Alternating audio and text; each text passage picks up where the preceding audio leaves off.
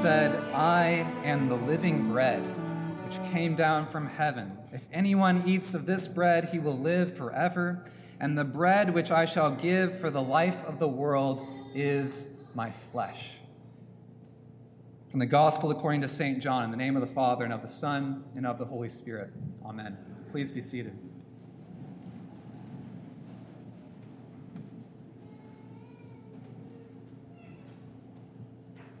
I want to ask you a question. You don't have to answer it, at least not out loud, but I want to ask anyway. Why are you here? I mean, don't get me wrong, Christ Church is a wonderful place. I like to think it's one of the best places you could possibly find yourself on any given Sunday morning in Waco, Texas. But why are you here? Why are you here? Over the past few decades, sociologists and anthropologists and social psychologists and the like have shown there to be many benefits of participation in religious communities friendship, social solidarity, civic involvement, the meeting of various personal and social needs, all of these are no doubt important gifts the church offers in an age of increasing isolation and privatization. But the church is not a social club. It's not an association among other associations. And to be honest, if you're looking for friends or support or a playgroup for your kids, there are other communities who can probably meet your needs better than we can. Community is inherent in the nature of church. I think it's non negotiable, but it's not what makes the church unique. Maybe that's not why you're here, though. Maybe you really love music. I, I do. Maybe you love to sing you appreciate the tradition of hymn singing that we take so seriously at Christ Church. You cherish joining with other Christians in praise and worship to God. Or maybe it's the liturgy that keeps you coming back week after week the mystery, the solemnity, the sacredness of the liturgy, the way it captures a kind of transcendence unknown to the rest of the world.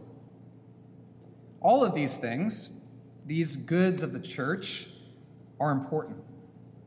They're part of what makes the church such a compelling place to be. In fact, I would even say they are good reasons to go to church, good reasons to be here. But I don't think that any of these are why you are really here. Here's what I think I think that you perceive, either in a vague way or maybe with clarity, that there is something the church has that you can't find anywhere else. Something at the center of the life of the church, something that generates her life and makes her unique, something that is that makes her more than just a civic body of a body politic, something that makes her the body of Christ. So, what is it that the church has that you can't find anywhere else?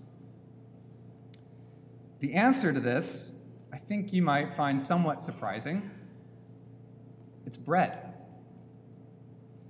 From the very beginning, the church, and St. John especially, has insisted that bread is what makes the church. Not just any bread, obviously, living bread, the bread of life. The sacrament of Christ's body made available to us at every altar of the church in bread that gives life. This living bread gives life to the church and life to the world. And I really think, whether you're aware of it or not, that you're here because you are hungry and you're looking for bread. Now, if you remember our gospel reading from last week, you'll know that it also came from St. John's gospel, from actually from chapter 6, immediately prior to our reading this morning. There, Jesus said something quite outrageous. His audience had been questioning him, especially interrogating his claim that he had come from God. They asked for a sign. In the past, they say, God gave us the sign of manna.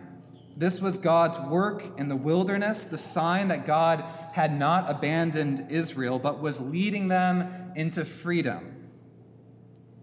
So, what's your sign? They say. And Jesus responds The bread of God is that which comes down from heaven and gives life to the world. Okay, the people reason. That sounds more or less right on actually kind of what we just said about the manna thing. Um, but then Jesus gives the zinger, right? I am the bread of life. First of all, anytime you hear this declaration, I am, coming from the mouth of Jesus in St. John's Gospel, you really have to listen up because Jesus' listeners certainly did. Those are dangerous words. I am. It's the name of God given to Moses at Mount Horeb. And Jesus is very intent on using those words I am. The emphatic way Jesus puts it in John's gospel, I think, could be translated something like this He says, I, I am. I am the bread of life. And then, secondly, Jesus is saying that he is this bread which comes down from heaven. Just like God's gift of manna in the Old Testament, so now Jesus identifies his origin as coming from God. This is provocative stuff. It provokes a response from Jesus' listeners, and this is right where we pick up in our reading today in St. John's Gospel. They murmured at him, John says. Because he said, I am the bread which came down from heaven. They said, Is this not Jesus, the son of Joseph, whose father and mother we know? How does he now say, I have come down from heaven? What are you talking about? They respond. We know your parents. We know where you come from. What do you mean you came down from heaven? Now, it's not an entirely unreasonable response, I don't think. If someone is walking around saying things like, I am the bread which comes down from heaven, a normal retort might be something like, Snap out of it. No, you're not. You're the guy from Nazareth. We know your parents. We watched you grow up. We know where you came from. And yet, Jesus refuses to let this response from his listeners be the end of the story. He won't let them write him off. He wants to tell them more. He wants to show them where he's from and who he is. This is what's at stake in our reading from John's gospel this morning. Where did Jesus come from? Who is he? And why is he here? Is this simply a man, the son of Joseph, the guy whose parents we know, the carpenter from Nazareth? Or is there something more here? I love how Jesus responds to these persons who doubt and question his divine origin, his true nature. He doesn't prove it to them, he doesn't provide an argument about where he's from. He doesn't actually even answer their questions. He speaks of the Father, the Father who calls persons to Jesus and thus to himself. No one can come to me unless the Father who sent me draws them. In other words, Jesus speaks not of his own provenance, but of his Father's providence. He begins not with where he is from, but with how we can come to him. This is important because before we can come to see who Jesus is, where he is from, and what he is here for, we need to have our sight and our minds transformed. You won't be able to know who I am, Jesus says, unless the Father is drawing you to me by the power of the Holy Spirit. You can't, in other words, reason your way to Jesus. You can't just read the identity of Jesus directly off what's presented to you. Jesus is not some piece of data, some normal artifact in our world. And so you can't know him in the way you know ordinary things. If you try, all you'll see is a man from Nazareth, the son of Joseph. You need to be drawn. Drawn to Christ. You need to be called by the Father. You need everything about your sight and mind changed. Knowing Jesus is not a matter of human accomplishment, of intellectual persuasion, it's a matter of revelation. And that demands, to use the language of our philosopher friends, a crisis of epistemology. You need, Jesus is saying, to have everything about your knowing changed. Christ is a stumbling block, a crisis to our senses, to our reason, and to our ordinary knowledge, and so he must reshape and refashion our hearts and minds so that we can even receive him. But once this happens, once the Father calls you in the power of the Spirit to the feet of Jesus, then you'll see. See what? Well, see bread, Jesus says. See bread. If you want to know something about what Christian faith is, what the paradoxes of Christian belief are, this is not a bad place to start. Christian faith is this it's standing before man, pointing to his body, pointing to his flesh, and telling you it's bread and believing it. I am the bread of life, Jesus says. But he won't just leave it there. The people have been given bread before. Your fathers, Jesus says, ate the manna in the wilderness and they died. Our reading from Deuteronomy tells us about this divine gift of manna to Israel in the wilderness. And it truly was a gift. It was a grace from God to preserve Israel in the journey to the land of promise. But it was still only bread. And those who ate it still died. Friends, if only it was manna that we were consuming. If only it were those relative goods that God provides for our nourishment that we should consume, but I think you know just as well as I that we've become wholly unsatisfied with bread,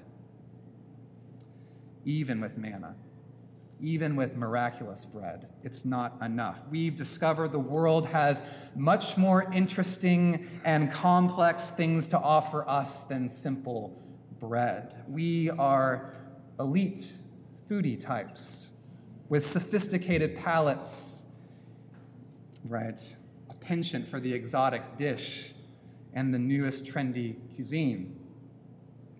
Either that or we're just binging on the foods that satisfy us, satisfy our temporary and fleeting cravings, but leave us with regret and shame and emptiness. We seem to want to consume anything and everything but bread.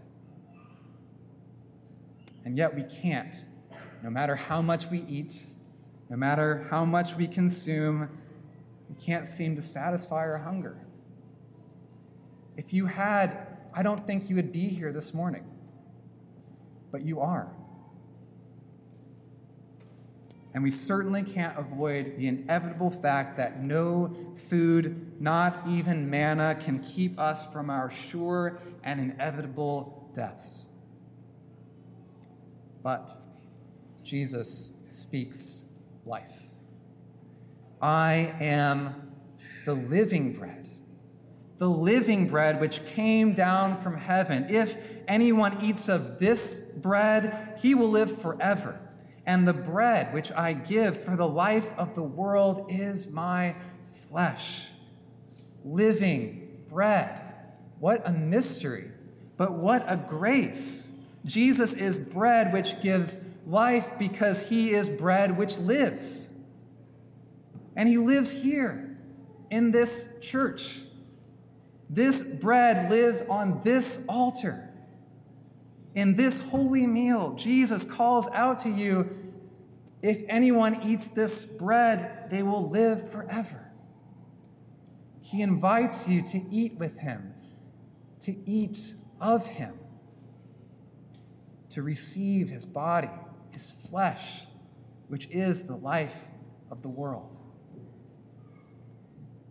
And that is why you are here. I know it is. I see it in your faces right now, and I hear your stomachs rumbling. You are just as hungry as I am, and you are sick and tired of being offered food which does not satisfy. We've tried for too long to get by on food that doesn't even feed us. We've tried the steady diets of career and affirmation and status and money and education and material pleasures, and we're still hungry. We need food, we need bread. So, why are you here? Is it because you're hungry? And hear the words of our Lord Jesus to you this morning. You need one thing you need living bread. You need the bread of life. You need Jesus. And here's the good news you're in the right place. Because this morning, you found yourself at a supper. And the host is also the meal, it's the Lord. So come. Come to the feast. Come to the altar this morning and receive the living bread. Feast on the Lord Jesus. Feast on the bread of life now and forever.